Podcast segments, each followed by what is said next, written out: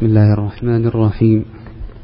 الحمد لله رب العالمين وصلى الله وسلم وبارك على نبينا محمد وعلى آله وصحبه أجمعين. أما بعد فاللهم اغفر لنا ولشيخنا عبد السلام واسكنا وإياه ومن نحب دار السلام. اللهم علمنا ما ينفعنا وانفعنا بما علمتنا وزدنا علما وعملا يا أرحم الراحمين. قال الشيخ العلامة عبد الرحمن بن ناصر السعدي رحمه الله تعالى في كتابه منهج السالكين وتوضيح الفقه في الدين كتاب القضاء والدعاوى والبينات وأنواع الشهادات والقضاء لا بد للناس منه فهو فرض كفاية.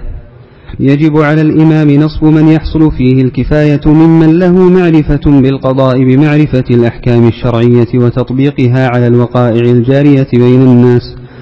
وعليه أن يولي الأمثل فالأمثل في الصفات المعتبرة في القاضي. نعم. بسم الله الرحمن الرحيم. الحمد لله رب العالمين وأشهد أن لا إله إلا الله وحده لا شريك له وأشهد أن محمدا عبده ورسوله صلى الله عليه وعلى آله وصحبه وسلم تسليما كثيرا. ثم أما بعد فهذا هو الكتاب الأخير من كتاب منهج السالكين وتوضيح الفقه في الدين للشيخ عبد الرحمن بن سعدي رحمه الله تعالى. والفقهاء رحمهم الله جل وعلا لهم طرائق شتى في آخر باب يختمون به كتبهم.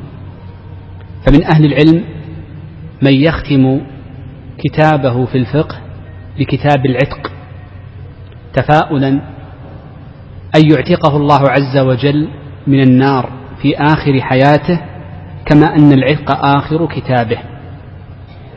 ومن أهل العلم من يختم كتابه بكتاب القضاء ويختم كتاب القضاء بباب الإقرار.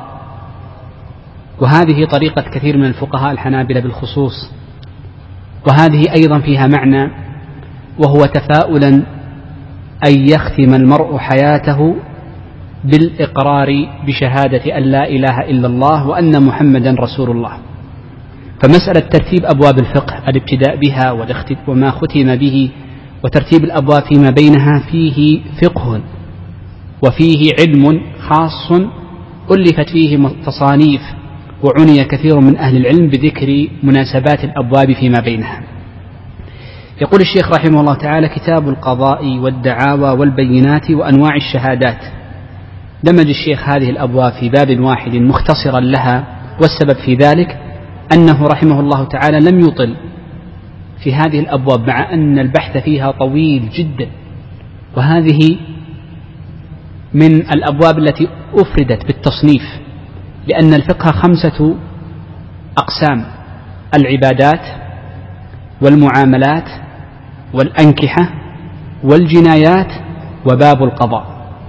فهو خمس الفقه خمس الفقه كتب الشيخ فيه أربع صفحات فقط مما يدلنا على أنه اختصره اختصار اختصارا شديدا. والسبب في ذلك أن أغلب الناس ليسوا بحاجة لهذا الباب وإنما يحتاجه من نظر في الدعاوى أو باشر الدعوى مدعيا أو مدعا عليه. يقول الشيخ والقضاء لا بد للناس منه فهو فرض كفاية. القضاء ولاية من الولايات الشرعية وأعظم الولايات الشرعية الولاية العظمى التي تكون لإمام المسلمين ويسمى بالولاية العظمى. ودون هذه الولاية ولايات عدها بعضهم إحدى عشرة ولاية ك وهي طريقة الماوردي والقاضي أبي يعلى في كتابيهما الأحكام السلطانية. فذكروا أن أهم الولايات إحدى عشرة ولاية وإلا يوجد غيرها كثير. من هذه الولايات الإحدى عشرة ولاية القضاء. ولاية القضاء فهي متفرعة عن الولاية الكبرى وكما أن الولاية العظمى فرض كفاية فكذلك فإن القضاء لا بد للناس منه فهو فرض كفاية على إذا قام به البعض سقط عن الباقي. يقول الشيخ يجب على الإمام أي الإمام الأعظم نصب من يحصل فيه الكفاية. إذا يجب على ولي الأمر أن ينصب للناس قاضيا يقضي بينهم. نستفيد من هذه الجملة إضافة لظاهرها من وجوب نصب القاضي أن القاضي لا يصح قضاؤه يحكم بأنه قاض إلا إذا نصب من الإمام الأعظم من الولاية من أصحاب الولاية.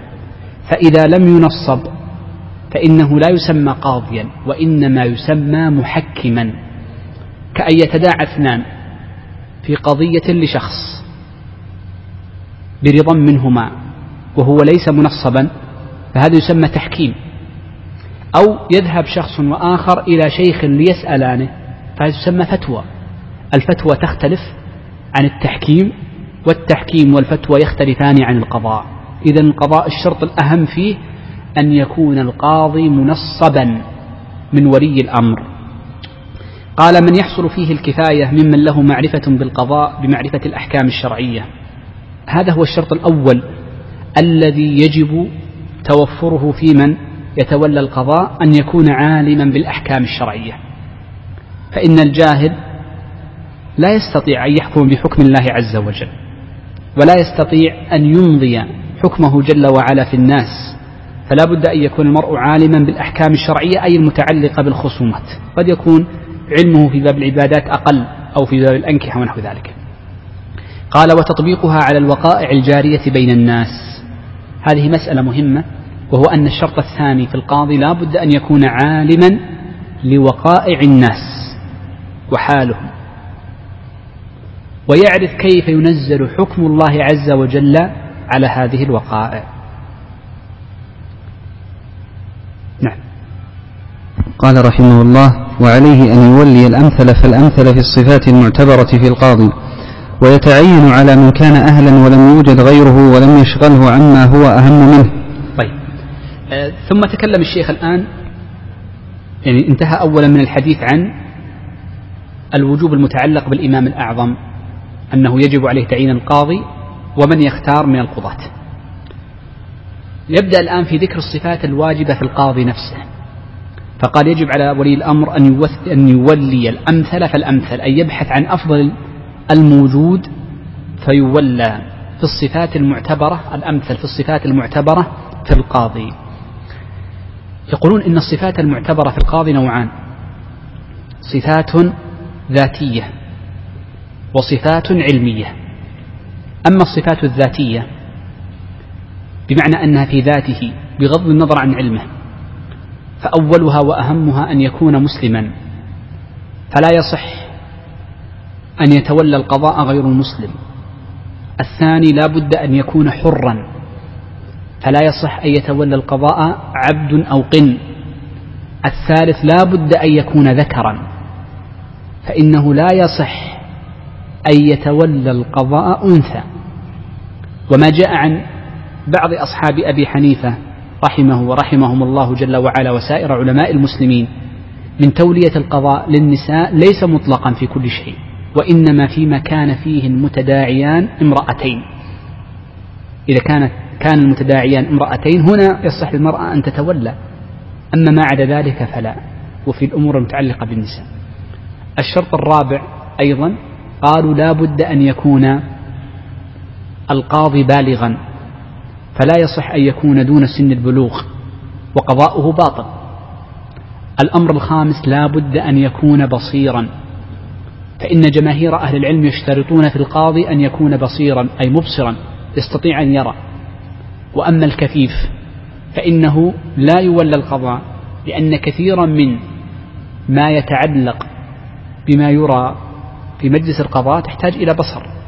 فلذلك لا يولى كفيف القضاء لا يولى كفيف القضاء. وهذا العمل عليه الآن سأتكلم بعد قليل عن إذا نقصت هذه الشروط فإنه يولى الأمثل فالأمثل. هناك أيضا شروط أخرى متعلقة. طبعا هناك العقل. ما في شك أن المجنون أصلا لا يمكن أن يتولى لكنه يذكرون الفقهاء اعتادوا على أن يذكروا مثل هذه الشروط. هناك شروط مكتسبة وهي الشروط العلمية. الشروط العلمية أن يكون الشخص عالما بمواقع الأقضية وتنزيلها عالما بالأحكام الشرعية ونحو ذلك. هذا أقل ما يسمى علما. ولو نظرنا في كلام الفقهاء لوجدنا لهم أمرا عجيبا. فإنهم يشترطون في القاضي أن يكون عالما بالناسخ والمنسوخ عالما بالقرآن عالما بالسنة عالما بلسان العرب عالما بكلام أهل العلم وبعضهم يشترط أن يكون مجتهدا ولا يصح تعيين المقلد جاء بعض العلماء الكبار في عصره من علماء القرن الرابع الهجري واسمه أبو بكر القفال وهذا رجل له من العلم والمكانة الشيء الكبير حتى إن تلامذته ومن سار على طريقته سموا بالمراوزة. المراوزة هؤلاء يعني طريقة من فقهاء الشافعية بدل عندهم عراقيون وخرسانيون يعني أهل خراسان لهم طريقة في التفقه والاجتهاد. المراوزة منهم ليسوا الذين ينسبون إلى مرو أهل مرو لا. وإنما هم تلامذة القفال المروزي. شوف يعني الرجل لفهمه وطريقته في الاجتهاد تشكلت مدرسة له ولتلامذته فهو رجل من أشد الناس فهما وفقها. لما ذكر كلام الفقهاء قال وهذا لا يمكن أن يوجد لا يمكن أن تجد قاضيا تتصف في هذه الصفات العلمية لا يمكن أن يكون مجتهدا. ربما لا يجد في الزمان كله في بعض الأزمنة وبعض البلدان لا يوجد فيها مجتهد. فكيف تشترط هذه الشروط؟ فيقول هو أندر من الكبريت الأحمر. ولكن كما قال الشيخ أنه ينظر للأمثل فالأمثل. لا تنظر للأعلم يؤخذ الأقرب وهكذا وهكذا. إذا لم يوجد قاض إلا كفيف فيؤخذ الكفيف. ولذلك قديما لما قبل سبعين سنة تقريبا أو أكثر عندما كان مرض الرمد منتشر في هذه البلاد كان أكثر كثير من البيوت لا يكاد يوجد بيت إلا وفي اثنان أو ثلاثة كلهم من الأكفة لأن لم يكن هناك علاج. متوفر للناس. فكان الأكفة عددهم ضخم. وكان الأكفة هم الذين يتجهون للعلم لأن البصير هو الذي يذهب لمعاشه يشتغل في فلاحته ويشتغل في تجارته وإعالة أهله. فكان الأمثل إنما يكون من الأكفة فلذلك كان بعض مشايخنا من القضاة كانوا أكفة والآن لا يوجد أي قاض كفيف في المملكة لأن من, من بدأت كلية الشريعة لا يعين بعد ذلك قاض كفيف البتة. ثم يقول الشيخ ويتعين على من كان أهلا ولم يوجد غيره ولم يشغله عما هو أهم منه أن يتولى القضاء. بناء على ذلك من كان أهلا للقضاء ولا يوجد غيره الشرط الثاني لا يوجد من هو متأهل للقضاء غيره ولا يوجد شغل يشغله هذا القضاء عنه كأن يشغله عن معاش بيته الضروري أو يشغل عن عبادة الله عز وجل أو عن أمر آخر فإنه يجب عليه أن يتولى القضاء. فإن وجد من هو في درجته ومثله في العلم والتأهل استحب له أن يرفض. لما ثبت أن عثمان رضي الله عنه عرض على عبد الله بن عمر رضي الله عنهما القضاء فأبى. ولذلك يمدح أهل الزمان إذا وجد فيهم من يأبى القضاء. قيل إن بعض خلفاء بني عب خلفاء بني العباس عرض القضاء على رجل من علماء عصره فأبى. فقال خذوه في الساحة يعني في ساحة البلد. وأمروا بجلده. جردوه خلعوا رداءه ليجلد. عرضوا عليه القضاء مرة أخرى فقال لا. لما هموا أن يجدوه قال الخليفة لا لا تجدوه. ولكني أردت أن يتكلم الناس. فيقول إنه وجد من عرض عليه القضاء وعرض على على على على, على الصوت فأبى في عهد فلان. لأن هذه طريقة السلف الأوائل. لا يعرف بعد السلف من امتنع الامتناع الشديد إلا أحادا من الناس. إلا أحادا من الناس. طيب. قال رحمه الله وقد قال النبي صلى الله عليه وسلم البينة على المدعي واليمين على من أنكر. وقال إنما أقضي بنحو ما أسمع. نعم. هذان الحديثان في الحقيقة هما من الأحاديث التي عليها العمدة في باب القضاء. أما الحديث الأول وهو قول النبي صلى الله عليه وسلم فيما جاء عند الترمذي وغيره أنه قال البينة على المدعي واليمين على من أنكر. أول ما يجب على القاضي إذا نظر في خصومة أن يفرق بين المدعي والمدعى عليه. أن يفرق بين المدعي والمدعى عليه. فيقول إن المدعي هو الداخل والمدعى عليه هو الخارج. ويقول بعضهم إن المدعي من إذا ترك ترك والمدعى عليه من إذا ترك لا يترك. المدعي إذا ترك الدعوة ترك خلاص.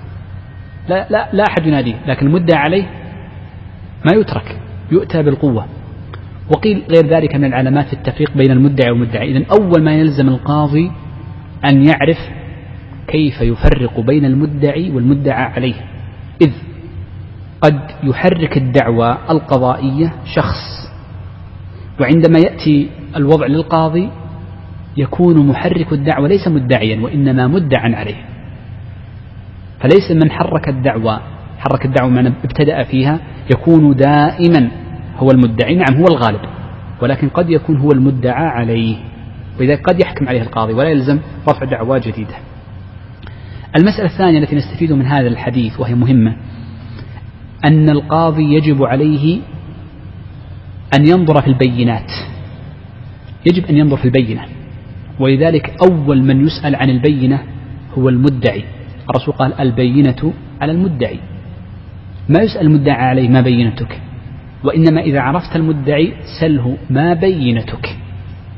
ما هي البينة؟ سيأتي معنا أن البينة شهادة أو إقرار أو قرينة وستمر معنا بعد قليل إذا الذي يسأل عن عن البينة هو المدعي. المدعي عليه لا يسأل إلا بعد ذلك. الأمر الثالث أنه سيأتي ما يتعلق ب أن هذا الحديث أيضا يدل على أن القاضي لا يحكم بعلمه وإنما ببينة سنتكلم عنها في الحديث الثاني. لكن الأمر الثالث يدلنا على أن المدعى عليه. إذا لم تكن للمدعي شوف المدعى عليه. إذا لم يكن للمدعي بينة فإنه يحلف. فإنه يحلف. بناء على ذلك نقول إذا جاءوا أمام القاضي فإن أول ما يفعله القاضي يقول للمدعي أعطني بينة. فإن أعطاه البينة قال بينتي على ملكي هذا الشيء أو على صحة هذا النكاح أو على فسخ العقد أو غير ذلك البينة الفلانية. فيبدأ القاضي للمدعى عليه فيقول ماذا ترد على هذه البينة؟ يرد فيها يطعن فيها بأن الأوراق مزورة بأن الشهود كاذبين أو بأن الشهود كاذبون ونحو ذلك. أو يأتي ببينة أخرى. فإن أتى المدعى عليه ببينة أخرى أصبحت البينتين أو أصبحت البينتان متعارضتين فينظر فيها القاضي في باب مستقل يسمونه باب تعارض البينات هذه مسألة أخرى. الحالة الثانية إذا قال المدعي لا بينة عندي هذه الأرض هذه السيارة لي ما, دي ما بينتك وما دليلك؟ قال لا بينة عندي. فهنا نقول أنت أيها المدعى عليه احلف. احلف. أن هذه السيارة التي في يدك ليست له. فتقول والله ليست له. فهنا يقول القاضي تبقى السيارة على اليد ولا يثبت فيها الملك طبعا. لابد من دعوة لإثبات الملك. إذا متى يكون اليمين على المدعى عليه؟ إذا أنكر. إذا أنكر ولم تكن هناك بينة من المدعي. المدعى عليه متى يحلف؟ إذا أنكر لم يقره ولم يوافقه يقول صحيح. والأمر الثاني إذا لم تكن هناك بينة من من من؟ من المدعي. هناك مسألة ثالثة طبعا لا أريد أن أدخل فيها يبدو أن المسألة دقيقة على البعض. عند تعارض البينات وعدم إمكان الترجيح بينها ما يمكن الترجيح بينها؟ فإنها تتساقط البينات. تتساقط البينات. فمن أهل العلم من يقول يرجع للأصل وهو اليد فيحلف المدعي وهو الصحيح. والمذهب أنه عند تساقط البينات لا لا لا يمين. والصحيح أنه تكون في يمين عند التعارض. الحديث الثاني قال وقال إنما أقضي بنحو ما, بنحو ما أسمع. يقول النبي صلى الله عليه وسلم إنما أقضي بنحو ما أسمع. هذا الحديث أصل من الأصول في أنه لا يجوز للقاضي أن يقضي بعلمه بل يجب على القاضي أن يقضي بالبينة. ما المراد بقولنا إن القاضي لا يقضي بعلمه؟ إذا كان القاضي يعلم أن هذه السيارة يعلم خارج المحكمة يعلم أن هذه السيارة لزيد فتخاصم زيد وعمر في هذه السيارة. فتخاصم زيد وعمر في هذه السيارة. لا يجوز له أن يقول لا أنا أعرف زيد جاري أو صديقي أعرف أن السيارة له فأحكم بها مباشرة نقول ما يجوز. وإنما تسمع البينات ثم تحكم بالبينة النبي صلى الله عليه وسلم يأتيه الوحي. ومع ذلك قال إنما أقضي بنحو ما أسمع. ولذلك النبي صلى الله عليه وسلم في البينات في قصة اللعان التي مرت معنا لما رآه على الوصف السيء. أليس كذلك؟ بل في قصة آه، عبد بن زمعة لما قال هو لك عبد بن سمعة عبد بن زمعة. ثم قال لسودة واحتجبي منه يا سودة. وفي قصة شريك بن سحمة قال لولا أيمان سبقت لكان لي ولك شأن. فالنبي صلى الله عليه وسلم يعرف بعلمه شيء آخر وإنما قضى بالبينة. القاضي هنا مسألتان مهمتان فيما يتعلق ب على طبعا سبيل الاختصار فيما يتعلق بقضاء القاضي بعلمه. هناك مسألة بإجماع أهل العلم يقضي القاضي بعلمه. أظنه إجماعا. وهي تزكية الشهود. تزكية الشهود. لأن تزكية الشهود يجوز للقاضي أن يزكي بعلمه. جاءه شاهد يشهد يعرف أن هذا يصلي معه في المسجد. فيكفي. ما يلزم أن يقول ما يلزم أن يقول إيتي بمزكي. لماذا قلنا هذا؟ قلنا لو قلنا أنه يلزم بمزكي المزكي يحتاج مزكي والمزكي يحتاج مزكي. لابد واحد منهم يحكم القاضي بعلمه. إذا هذا واحد. الأمر الثاني انتبه الثاني دقيقة شوي. لا يجوز للقاضي أن يحكم بخلاف علمه. شو الفرق؟ الأول لا يجوز أن يقضي بعلمه. طيب الثانية لا يجوز أن يقضي بخلاف علمه. في فرق؟ طيب شو يسوي لا يقضي بعلمه ولا بخلاف علمه ماذا يفعل؟ يقولون إذا اختصم اثنان لشخص في شيء وكانت البينة توافق علم القاضي قضى به. قضى بالعلم ولا بالبينة؟ بالبينة الحمد لله. إذا كانت البينة تخالف علم القاضي أنا أعلم أن السيارة لزيد ولكن زيد لا بينة معه وإنما البينة مع عمرو. ماذا أفعل؟ قالوا تتوقف. تقول ما أحكم. حولوا على المكتب الثاني. خذ إحالة جديدة مثلا. ما يحكم فيها القاضي لأنه خلاف علمه يتوقف. لأنه لا يجوز الشخص أن يحكم بخلاف علمه. طيب. قال رحمه الله فمن ادعى مالا ونحوه فعليه البينة. إما شاهدان عدلان أو رجل وامرأتان أو رجل ويمين المدعي لقوله تعالى واستشهدوا شهيدين من رجالكم فإن لم يكونا رجلين فرجل وامرأتان ممن ترضون من الشهداء. وقد قضى النبي صلى الله عليه وسلم بالشاهد مع اليمين وهو حديث صحيح. نعم. بدأ الشيخ رحمه الله تعالى بذكر البينات. والبينات ثلاثة أشياء ثلاثة أشياء. الشهادة والإقرار والقرائن. بدأ الآن بالشهادة ثم سيذكر القرائن ثم يذكر بعد ذلك الإقرار ولكل واحد من هذه الأمور الثلاثة أحكامها الخاصة بها. نبدأ بالنوع الأول وهو الشهادة. الشيء الذي يشهد به إما أن يكون في شيء يتعلق بالمال أو يكون في شيء يتعلق بالنكاح وما في حكمه كالنسب النسب الولادة والرضاع وغيره وإما أن يكون في شيء يتعلق بالجنايات. بالجنايات. امشوا معي.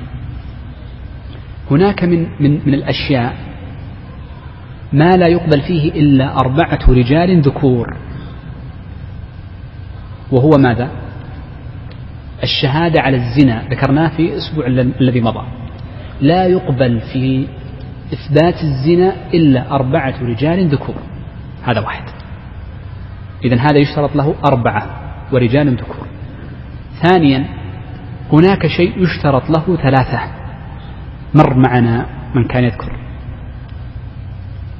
وهو ماذا؟ إثبات الإعسار.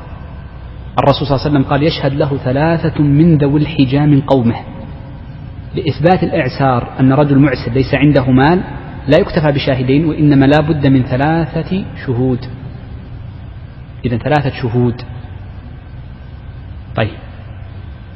الشيء الثالث ما لا يقبل فيه إلا ذكران. قالوا وهو الجنايات. الجنايات. مثل إثبات السرقة. مثل إثبات الضرب والمضاربات والجنايات. لا بد من ذكرين. هذا قول الجمهور. سأذكر لكم خلافا في المسألة بعد قليل. اختيار الشيخ تقي الدين. الأمر الثالث عشان ما نتلخبط نعرف قاعدة الجمهور ثم نذكر الخلاف فيها. هو الخلاف في هذه. الأمر الثالث ما لا يقبل فيه إلا رجل وامرأتان أو أكثر طبعا. إذا جبت الأقل ما لا يقبل فيه أقل من رجل وامرأتين. وهو ماذا؟ القضايا المالية كالبيع والشراء والإجارة يقبل فيها رجل وامرأتان. فإن لم يوجد رجل وامرأتان فيقبل شاهد واحد رجل واحد مع يمين المدعي. يجوز في القضايا المالية. رجل واحد مع يمين المدعي. وذهب الشيخ تقي الدين أيضا ابن تيمية أن القضايا المالية يقبل فيها شهادة امرأتين مع يمين المدعي. تكفي. فيقول إن المرأة كالرجل في هذا الجانب. الرجل الواحد ينوب عنه امرأتين فيجوز قبول شهادة امرأتين مع يمين المدعي خلافا للجمهور. الأمر الرابع ما يكتفى به ما يكتفى فيه بشاهد واحد ولو كان امرأة وهو ما لا يطلع عليه إلا النساء مثل الرضاع. المرضعة تقول أرضعت فلان خلاص. أو الولادة القابلة تقول إني إن فلانا ابن لفلانة. خلاص يكتفى بشهادة امرأة واحدة لأنه ما لا يطلع عليه إلا النساء. هنا مسألة قلت لكم دائما نفرع على أمرين اختيار الشيخ تقي الدين وما عليه العمل عند مشايخنا والقضاة في باب القضاء. الشيخ تقي الدين وحده له رأي يقول إن الجنايات تثبت بشهادة النساء تثبت بشهادة النساء وتكون المرأة كالرجل. يعني مضاربة بين اثنين أو سرقة شهدت شهد شهد فيها رجل وامرأة يثبت الحق. شهد فيها امرأتان تثبت. قال لأن المرأة تكون كالرجل فيما رأته. والمرأتان عن الرجل فيما استذكرته. يحتاج إلى استذكار. لأن الله عز وجل قال أن تضل إحداهما فتذكر إحداهما الأخرى. لأنه معتمد على الحفظ. لذلك يقول إن المرأتين عن الرجل. وأما ما رآه الشخص وباشره بعينه يرى فإنه المرأة كالرجل. وهذا قول حقيقة يعني قاله الشيخ تقي الدين ونقل عنه ابن مفلح وإلا كتاب الشيخ الذي فيه هذا الكلام ليس موجودا. طيب يقول إذا آه، بدأ الشيخ بذكر القضايا المالية قال إن ادعى مالا أي في قضية مالية ونحوه أي ما يقوم بمال كالمنافع كالإجارة ونحو ذلك أو الرق ونحو ذلك فعليه البينة. إما شاهدان عدلان ذكران أو رجل وامرأتان للآية أو رجل ويمين مدعي. فالصحيح من قول أهل العلم أنه يحكم بشهادة رجل واحد فقط في القضايا المالية مع يمين المدعي. جاء شخص لآخر قال هذا الكأس لي. ما بينتك والله ما يشهد لي إلا زيد. قال خلاص زيد واحلف أنت أيها المدعي والله إن الكأس لي إذا خذ الكأس بشاهد واحد قال وقد قضى النبي صلى الله عليه وسلم بالشاهد مع اليمين وهو حديث صحيح لأنه في مسلم. نعم. قال رحمه الله فإن لم يكن له بينة حلف المدعى عليه وبرئ فإن نكل عن الحلف قضي عليه بالنكول أو ردت اليمين على المدعي فإذا حلف مع نكول المدعى عليه أخذ ما ادعى به. نعم. آه الجملة الأولى هي سبق بيانها في حديث النبي صلى الله عليه وآله وسلم وهو أن من ادعى على غيره شيئا ولم تكن له بينة عليه فإنه يستحلف المدعى عليه هذا الأصل. والبينة على من؟ أنكر. النبي صلى الله عليه وسلم يقول ذلك. فإذا كان المدعى عليه منكرا ولا بينة للمدعي فإنه يستحلف. يقول أهل العلم لكن هذا ليس دائما. ليس دائما. فإنه يجوز للقاضي أن لا يستحلف المدعى عليه. يعني ادعيت أنا على زيد شيئا. ادعيت عليه يعني مثلا خلينا نعطيكم مثال. أنا ادعيت عليك بنظارة. قلت هذه النظارة الشيخ يلبس نظارة. ذهبت أنا وأنت للقاضي. فقلت هذه النظارة لي. ما البينة لك يا عبد السلام؟ قلت والله ما عندي بينة. القاعدة ماذا؟ يحلف هذا الأصل. لكن يجوز للقاضي ألا يحلفه يقول خذ نظارتك من غير حلف. إذا جاءت القرينة القوية قرينة القوية التي تدل على أنها له. من القرينة القوية هو يلبس نظارة أنا ما ألبس نظارة. الكل يعرف أن أنني لا ألبس نظارة لكن هو الذي يلبس نظارة. الغالب النظارة تكون لمن له. لو أنه نجار فخاصمته في آلة النجارة وأنا حداد. الحداد يحمل آلة النجارة؟ لا إذا قرينة قوية على أنه لا يستحلف. إذا كان من ذوي الهيئات من ذوي الهيئات الذين لا يكذبون ذوي الهيئات يدفع المال لكي لا يدنس عرضه ويستدعى للمحاكم فبعض الناس يريد أن يذل شخصا معينا بأن يحضر المحكمة فقط يمين ويأتي. فهنا لا يستحلف. لا يستحلف. لا يستحلف لأن القرائن العامة تدل على أنه صادق في قيله ودائما اليمين في جانب القوي. سنمر على هذه القاعدة بعد قليل. طيب إذا إذا لم تكن له بينة الأصل أن المدعى عليه ماذا؟ يحلف في الأصل وهو الغالب لكن في استثناءات يجوز أن لا يحلف ويأخذ الحق. طيب فإن نكل إيش معنى نكل يعني المدعى عليه قال ما أبغى أحلف لا أريد أن أحلف. نكل أو سكت. احلف. احلف. ساكت. هذا معنى نكل امتنع. إما صراحة لا أو سكوتا. سكت رفض أن أن أن أن يحلف. فإنك أي المدعى عليه قضي عليه بالنكول. يعني نقول خلاص نكولك هذا كأنك أقررت بصحة العقد بصحة دعوى المدعي. كأنك تقول السيارة لزيد. فيقضى عليه فيقول القاضي إذا ما دام أنك رفضت أن تحلف تصبح السيارة للمدعي تصبح العين للمدعي معناه أنك ما سلمت الإيجار وهكذا. واضح المثال؟ طيب. هذا الأصل وهو مذهب قول جماهير أهل العلم أنه يقضى بالنكول ومن أهل العلم من قال ترد اليمين للمدعي. إيش معنى ترد اليمين للمدعي؟ يعني إذا ادعى الأول على الثاني ألف ريال فقال ولا بينة. فقال القاضي للثاني احلف المدعى عليه. قال لا أريد أن أحلف. إحنا قلنا قبل قليل ماذا؟ يحكم القاضي للمدعي بالعين استدلالا بالنكول صح؟ من أهل العلم من يقول ترد اليمين للمدعي. بمعنى يقول القاضي المدعي احلف أن هذه السيارة لك ثم خذها. سمى هذا رد اليمين. رد اليمين أي ترد للمدعي. والصحيح ما ذكره الشيخ رحمه الله تعالى أن القاضي مخير. مخير. يجوز له القضاء بالنكول ويجوز له رد اليمين إلى المدعي. فيرد اليمين للمدعي إذا وجدت في نفسه شبهة أن غير مستحق. مثل إيش؟ أعطيك مثالا. مثل ابن عمر رضي الله عنه. ابن عمر رضي الله عنه قضي عليه ادعى عليه شخص بشيء. فقال له القاضي احلف أنها لك يا ابن عمر لأن ليس معه بينة. ابن عمر في ورعه وزهده وعبادته وتقواه قال لا لن أحلف. ما أبغى أحلف. ترك لليمين لماذا؟ تورعا. أنا أعرف أيها القاضي مثلا أن ابن عمر إنما ترك لأجل ذلك.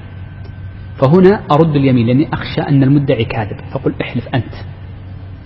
من أخشى في شك. يكون في شك وهكذا.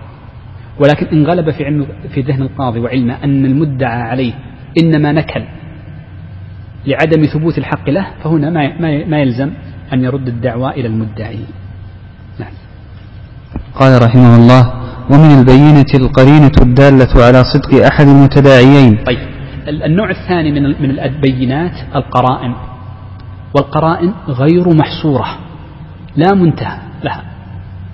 فهي كثيرة جدا وكل يوم يستجد للناس خاصة مع الاكتشافات الحديثة العديد من القرائن التصوير قرينة الكتابة قرينة. الآن أصبح المراسلة عن طريق عن طريق وسائل إلكترونية عن طريق الخطاب الإلكتروني والتوقيع الإلكتروني. كلها تسمى قرائن. أليس الشخص يكتب ورقة مبايعة ويعتمدها القاضي. هذه قرينة. فكل هذه لا منتهي القرائن. الحمض النووي اللي هو الفحص الدي إن إيه قرينة. البصمة التي تكون في اليد والبنان قرينة. القرائن لا منتهية. وبعض القضاة يكون أفطن من غيره في هذا الجانب. مثل المرأة وهي قرآن كذا أعطيكم قصة واحدة. المرأة التي ادعت على رجل أنه زنى بها. ثم جاءت بثوب فيه ماء الرجل. قالت هذا هذا ماؤه في ثوبي. فعرض القضاء على علي رضي الله عنه فقال ائتوني بالثوب. فأتوا به فجعله في ماء. فقال علي رضي الله عنه إن ارتفع هذا الذي فيه فإنها كاذبة. يعني أصبح يطفو على الماء. فلما طفى كان كذلك. قال هذا بياض بيض وليس ماء رجل. فهذا يعني بعض القضاة يكون أفضل من بعض هذا الجانب وهي قراءة يقضى بها. ثم مثل الشيخ بعض القرائن. تفضل. قال رحمه الله مثل أن تكون العين المدعى بها بيد أحدهما فهي له بيمينه. نعم. هذه مسألة وهي قضية اليد ويسميها الفقهاء بالظاهر أو أحد صور الظاهر. وهذه من أهم المسائل تنبني عليها.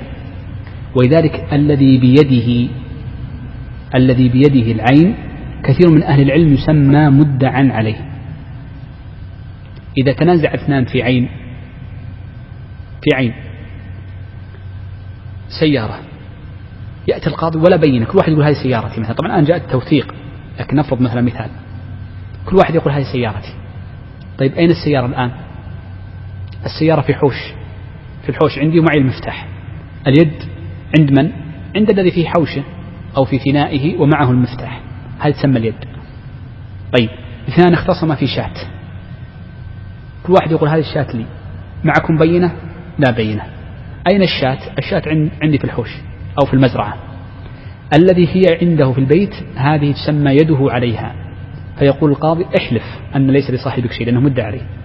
ثم خذها نعم قال ومثل أن يتداعى اثنان مالا لا يصلح إلا لأحدهما كتنازع نجار ونحوه بآلة نجارته وحداد ونحوه بآلة حدادة ونحو ذلك. نعم هذه أيضا من القرائن الدالة على تقوية أحد الجانبين تقوية أحد الجانبين. ولذلك لما قلنا إن الحداد لا يستحلف لوجود القرينة الدالة عليه في هذه الحالة عند بعض أهل العلم ولكن مثل هذه الصورة يعني هي قرينة دالة فإن لم يثبت ما يخالف هذا الظاهر فإنه يحكم به. وتحمل الشهادة في حقوق الآدميين فرض كفاية وأداؤها فرض عين. نعم هذه مسألة مهمة وهي قضية تحمل الشهادة. في شيء اسمه تحمل الشهادة وفي شيء اسمه أداء الشهادة. تحمل الشهادة أناديك يا فلان تعال اشهد. هذا يسمى تحمل للشهادة.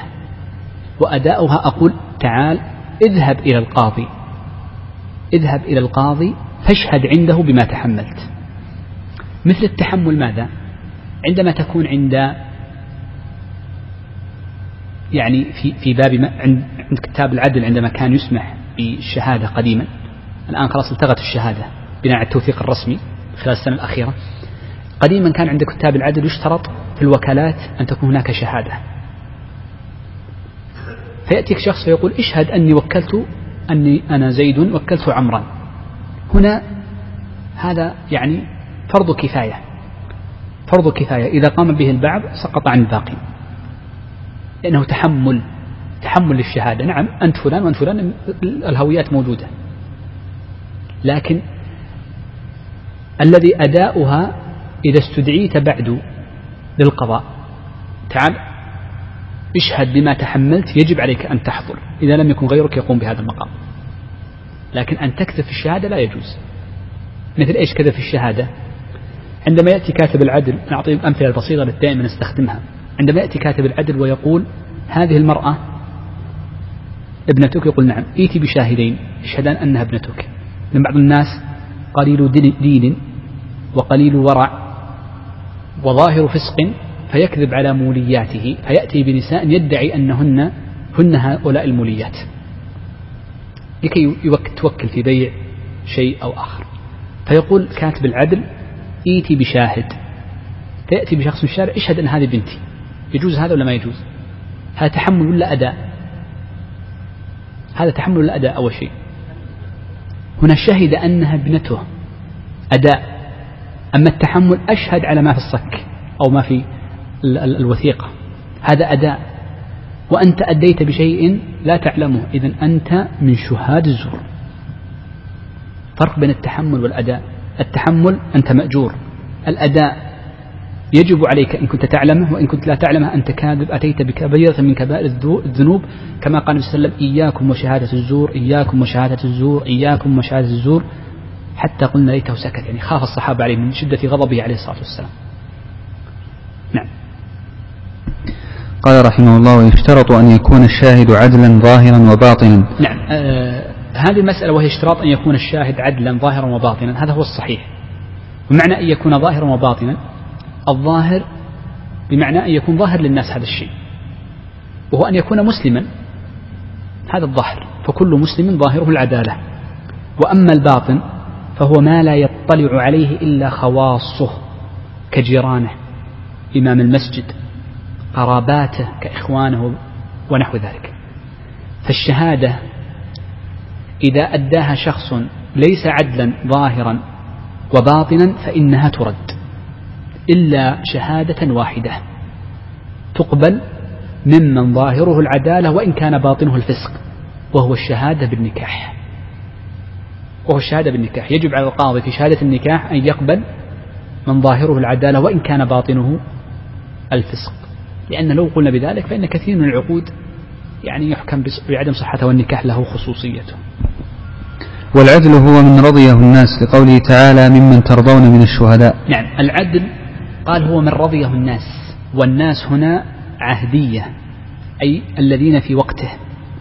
ولذلك العدل في عهد الصحابة ليس كالعدل في عهد التابعين.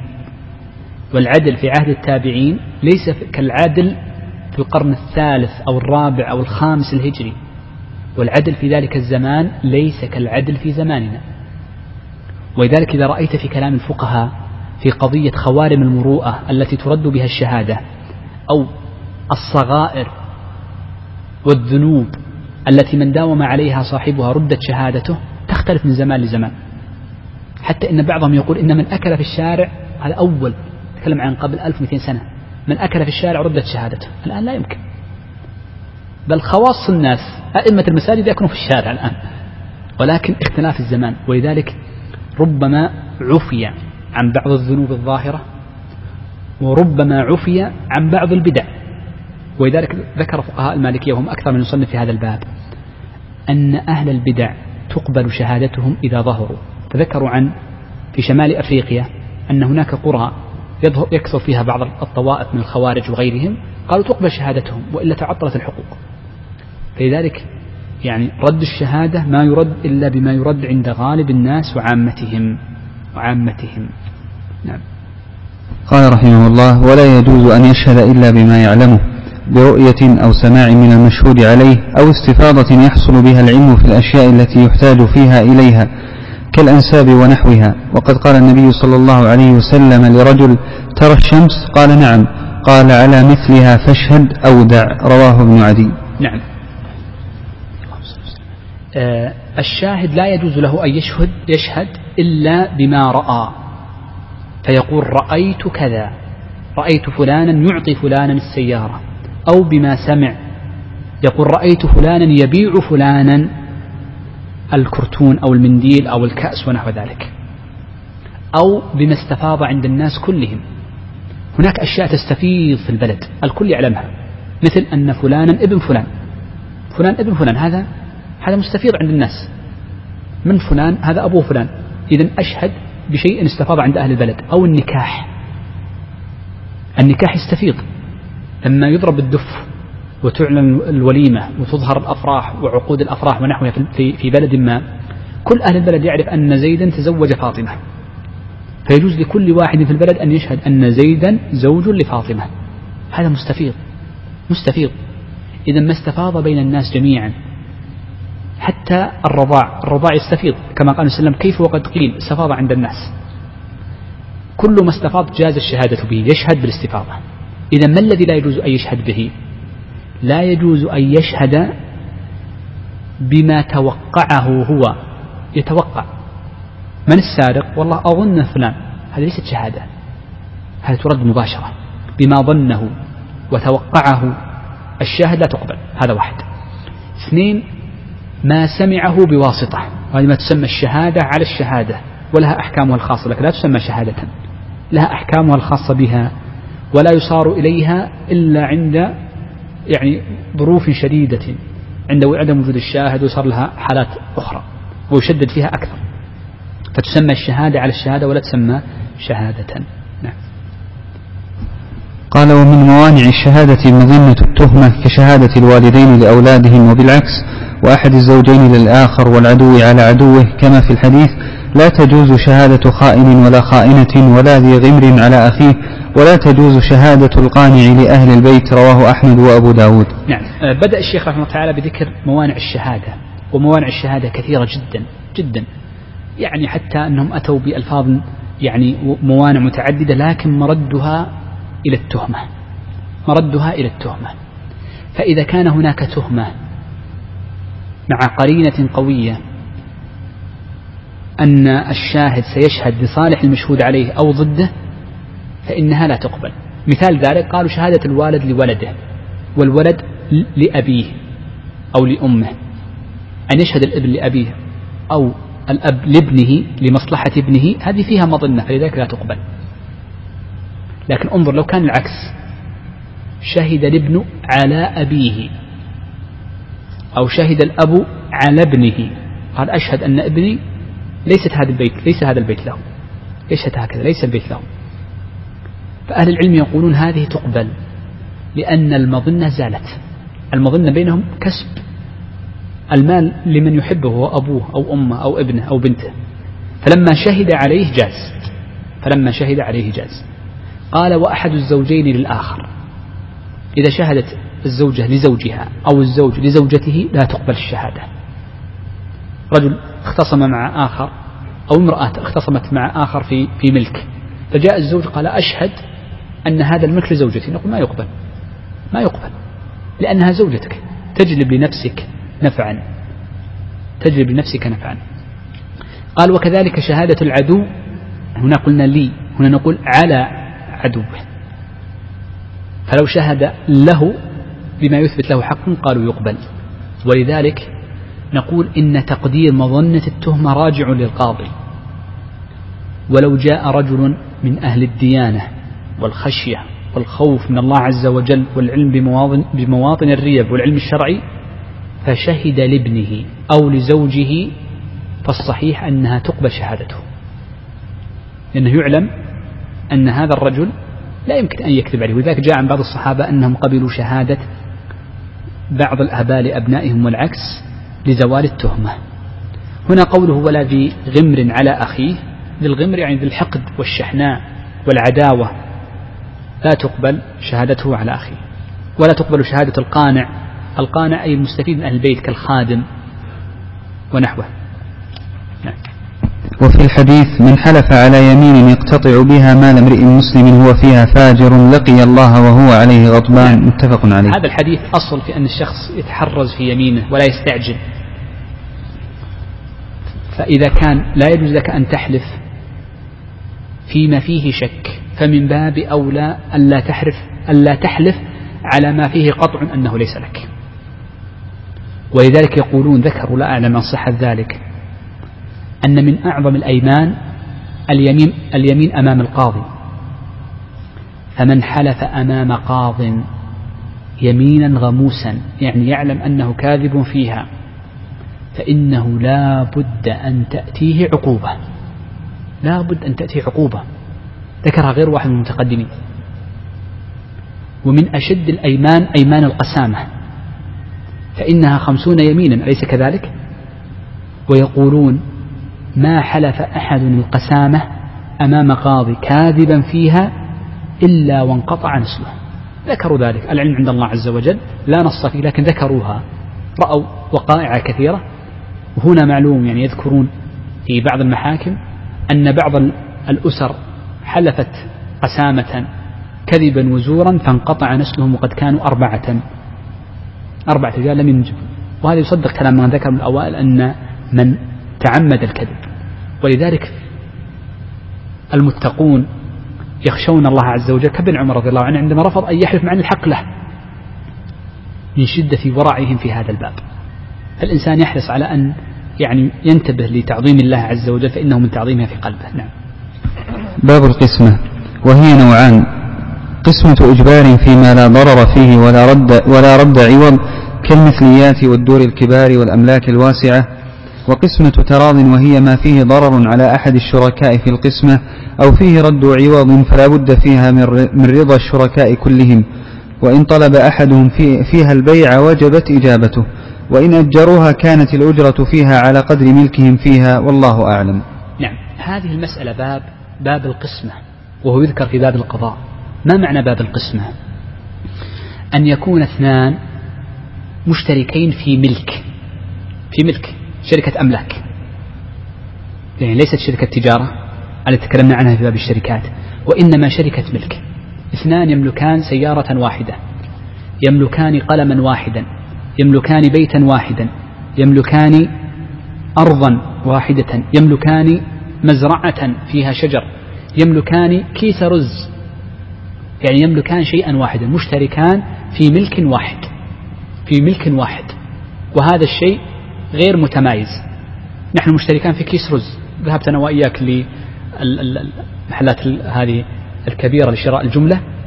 فاشترينا كيس رز لكي يكون أرخص بيني وبينك. لك النصف ولي النصف. هذه الجزء أهو لك أم لي؟ الله أعلم. هنا مشاع الملك مشاع. أنا وأنت اشترينا أرضا مساحتها 200 متر. طيب؟ أي المئتين لك؟ وأيها لك؟ الله أعلم. ملك مشاع. واضح. هذا الملك المشاع إذا أريد قسمته. نبغى نقتسم بيننا. وهناك نوع يسمى قسمة إجبار. يعني يحق للقاضي أن يقسمه. ويجب على كل واحد من الاثنين أن يقسمه. والإجبار يكون فيما ما لا ضرر فيه بأنه يمكن قسم قسمته بالسوية شيء يمكن قسمته بالسوية مثل ماذا؟ قالوا مثل المعدودات المتشابهة المعدودات المتشابهة اثنان اشتركا في شراء كرتون إيش؟ أعطونا شيء من النواشف قشطة طيب كرتون إيش؟ لا برتقال هي بمثليات تماما. لا شيء مئة بالمئة نسخة طبق الأصل. ها؟ أباريك كرتون. لا قال كرتون قشطة مقبول يعني. طيب اثنان اشتركا في كرتون قشطة. تعرفون قشطة؟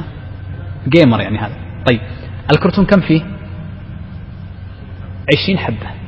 اشتركا الاثنان بالنصف. لكل واحد إذن كم؟ عشر.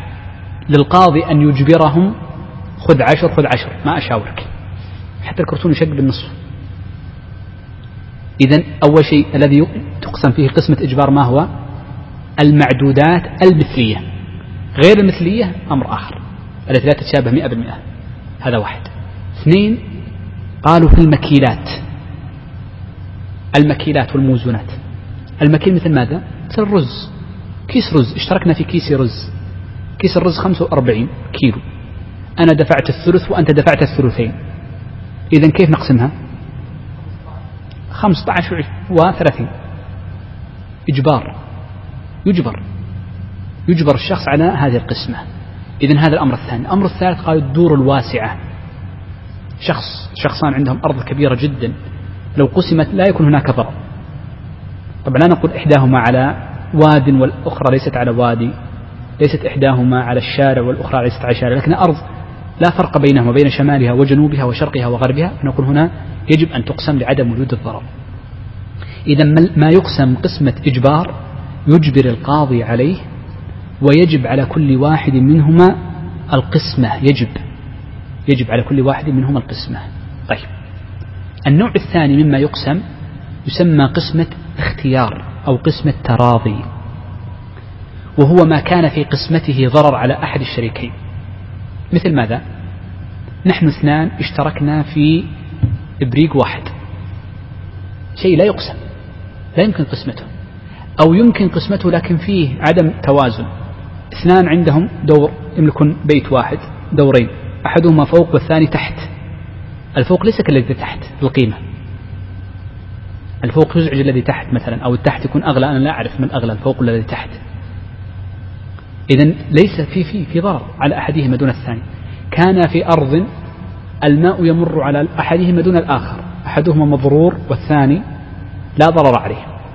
إذا كل ما فيه ضرر على أحدهما أو لا يمكن قسمته إلا برد عوض.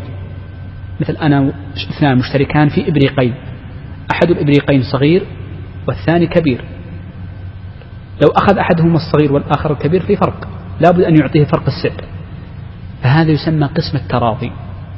لا لا يلزم القاضي أن يقسمها إلا برضاهما. فيأتي القاضي لهؤلاء الذين اختصموا خمسة مشتركين في بيت بيعوا. أو أحدكم يشتري من باب الصلح فيما بينهم. والقسمة هذه تسمى بيعا. قسمة التراضي حكمها حكم البيع. حكم بيع. فإذا ثبت الغرر يجوز الفسخ إلى غير ذلك من الأمور. طيب. يقول الشيخ فإن طلب أحدهما فيها البيع وجبت إجابته. يعني إيش معنى هذا الكلام؟ نحن مشتركان في أرض أو في بيت لا يمكن قسمته كالدور الصغيرة فأراد أحد الشريكين أن يبيع. يقول أريد أن أبيع. خلاص يجب أن يبيع. أريد أن أبيع. فإن أمكن أن تبيع نصيبك وحده فليس لصاحبك منع منعك الشريك. فتبيع ويكون له حق الشفعة. وإن لم يمكن أن تبيع نصيبك وحده فيجب على صاحبك أن يبيع معك. مثل الإبريق مثال صاحبنا. الإبريق قيمته 10 ريال ما حد شاري نص إبريق. لو قلت لصاحبك أريد أن أبيعه الآن يجب عليه أن يبيع معك ثم ما يكون السعر بينكم بالسوية. إذا يجبر على لا لا يمنع ليس له الحق أن يمنع صاحبه من البيع فإن كان يمكن أن يبيعه وحده يكون شريكا يدخل الثاني معه شريك أو مما لا يمكن بيعه يجب عليهما معا أن يبيعاه. طيب إذا قلنا إنه لا يجبر على القسمة ما الذي يكون؟ يستفيدون من هذا الشيء بينهما من باب المهايئة أو من باب الاقتسام. كل واحد يسكن في البيت شهر. إذا كان بيت لا يأخذ إلا عائلة واحدة أنت شهر وأنا شهر. أو يؤجر وتقسم الأجرة بينهما وهكذا. بحسب ملكهم. إذا عرفنا ما الذي يقسم قسمة إجبار وما الذي يقسم قسمة خيار وتراض. وعرفنا الفرق بينهما من حيث الحكم والحقيقة. نعم يبقى آخر باب وآخر صفحة وينتهي الباب. تفضل. قال رحمه الله باب الإقرار. وهو اعتراف الإنسان بحق عليه بكل لفظ, بكل لفظ دال على الإقرار بشرط كون المقر مكلفا. طيب بدأ الشيخ هذا الباب وختم الكتاب كله بالإقرار. قال الإقرار هو اعتراف الإنسان بحق عليه. يعترف بحق عليه. بمعنى لو اعترف على حق لغيره يسمى ماذا؟ شهادة إذا كان رآها أو سمعها. طيب فإن سمع إقرار غيره إقرار غيره. يأتي عند القاضي يقول أشهد أن زيدا أقر وقال هذا البيت لي. أو أن لي دين على فلان. سمى إقرار هذا؟ لا شهادة بالإقرار. الإقرار كلام الأول. طيب. لو أقر الشخص على نفسه وعلى غيره معا. شوف أقر على نفسه وعلى غيره معا. من صور الإقرار على الغير أن النفس والغير شوف هذه الصورة. صور كثيرة جدا بالعشرات إن لم تكن بالمئات. شخص توفي وورثه ابنان طيب؟ فجاء شخص وقال إن أباكم الذي مات أطلبه أنا خمسمائة ريال. فذهب للقاضي. ماذا يقول القاضي أول شيء؟ قلنا قبل شوي. من المدعي؟ الذي يقول المدعي أبوهم.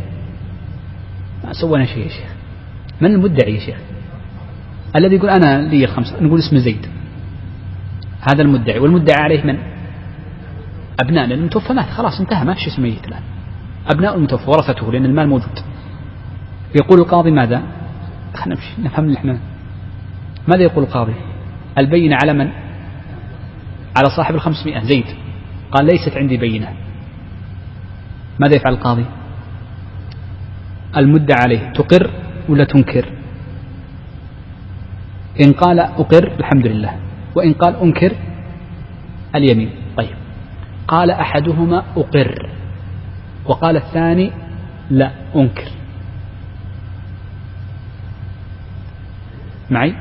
الذي أقر. أقر على من؟ على نفسه وعلى أخيه.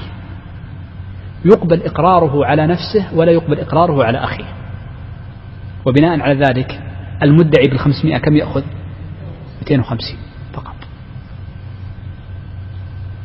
وضحت إذا الإقرار لا يتعدى للغير أبدا أبدا ولو كانوا شركاء. ولو كانوا شركاء. وهكذا في الشركة الشراكة أنا وصاحبنا شركاء في كيس برتقال. زين نفس مثالك. ثم جاءنا شخص فادعى شيئا. فادعيت أن ادعى أن له برتقالتان هم برتقالتين ولا أربع شيخ له؟ له برتقالتان. فصدقه أحدنا وأنكر الثاني. ليس له إلا نصفها لأن الملك للنصف وهكذا. نعم. يقول بكل لفظ دال على الإقرار. يعني لا يشترط أن يقول أقر كما لا يشترط أن تكون الشهادة بلفظ أشهد بل كل لفظ يدل على الإقرار أو الشهادة تكون. بشرط أن يكون المقر مكلفا. الصبي مهما أقر لا يقبل إقراره. لا يقبل إقرار الصبي. وهو من أبلغ البينات. لا شك لا شك أن الإقرار من أبلغ البينات وأقواها لأنه لا يتحمله الخطأ فإن الشخص أقر على نفسه. ولذلك بعضهم يقول من المعاصرين هو سيد البينات. نعم. ويدخل في جميع أبواب العلم من العبادات والمعاملات والأنكحة والجنايات وغيرها. نعم هذه المسألة قصد منها الشيخ أمرين. الأمر الأول أن يبين لك أن أحكام الإقرار لا تذكر في باب الإقرار فقط. بل كثير أكثر أحكام الإقرار موزعة بين أبواب الفقه. لا يعني يكاد يخلو نوع من أنواع باب الفقه أبواب الفقه العبادات والمعاملات والأنكحة والجنايات إلا من حديث عن الإقرار. فأنت إذا بحثت عن بعض مسائل الإقرار قد لا تجدها في باب الإقرار وإنما تجدها في الباب المتعلقة به باب النكاح باب الطلاق باب الخلع وهكذا. باب الزكاة باب الحج وهكذا. إذا قصد الشيخ من هذا الأمر الأول أن تعرف أن باب الإقرار ليس مخصوصا بهذا الباب وإنما هو شامل لجميع الأبواب وقد تجدها فيه. الأمر الثاني قصد الشيخ أن يقول إن باب الإقرار من أوسع الأبواب. حتى العبادات حتى العبادات يتكلم فيه أهل العلم عن الإقرار مثل الزكاة. الزكاة من العبادات. فإذا أقر الشخص أمام الساعي بمال أقر بمال فإنه يؤاخذ به وإن لم يكن ظاهرا. إذا أقر بخلطة أو نفي خلطة وكانت أقل أو أكثر يؤخذ بإقراره. إذا ادعى شخص أنه فقير وادعى قال أقر أنني فقير أخذ إذا مسائل متعلقة به كثيرة جدا في كثير من المسائل. نعم. وفي الحديث لا عذر لمن أقر. نعم هذا الحقيقة ليس ليس حديثا عن النبي صلى الله عليه وآله وسلم وإنما هو خبر نقل عمن بعضه أو عمن بعده آه، لا أصل له كما ذكر الحافظ وغيره عن النبي صلى الله عليه وآله وسلم. ومعنى هذا القول المأثور أنه لا عذر لمن أقر أن الشخص إذا أقر ليس له الحق أن يرجع إلا أن يدعي فقد أهلية بمانع أو عارض بأن يقول كنت مجنونا أو سكرانا أو كنت مثلا آه، مكرها أو مضطرا ونحو ذلك. إذا لا بد أن يدعي فقدان الأهلية بمانع أو عارض. آه، يعني مثلا طبعا بعض العوارض لا تقبل مثل الإقرار إقرار السكران في بعض معاملاته يؤخذ بنقيض قصده. نعم. قال ويجب على الإنسان أن يعترف بجميع الحقوق التي عليه للآدميين ليخرج من التبعة بأداء أو استحلال. هذه آخر جملة فقهية ثم نختم بعد قليل كلام الشيخ. يقول أنه يجب على الإنسان أن يعترف بجميع الحقوق التي عليه للآدميين ليخرج, ليخرج من التبعة بأداء أو استحلال. الإنسان دائما يجب أن تكون عليه رقابة وأن يراقب الله عز وجل في كل حق من الحقوق. وحقوق الآدميين الأصل أنها مبنية على المشاحة وعدم التحليل. وأما حقوق الله عز وجل فإنها تغفر وتعفى بالتوبة والاستغفار. فالإنسان دائما يقر بحقوق الآخرين يعترف بها في نفسه يستذكرها ويكتبها ويكتب بها قرينة. لذلك تكلمنا تذكر لما تكلمنا عن الوصية قلنا الوصية خمسة أشياء أليس كذلك؟ منها ما هو واجب ومنها ما هو مستحب. ومنها ما هو مباح. قلنا من الأشياء الواجبة في الوصية أن يكتب ما عليه من الديون والحقوق للآخرين. تذكرون هذا الشيء. فمن الأشياء التي يجب على الشخص أن يفعلها أن يعترف بحقوق الآخرين. كم من امرئ توفي وفي ذمته حقوق لأناس آخرين ضاعت بسبب عدم اعترافه وعدم توثيقها ببينات ونحوها.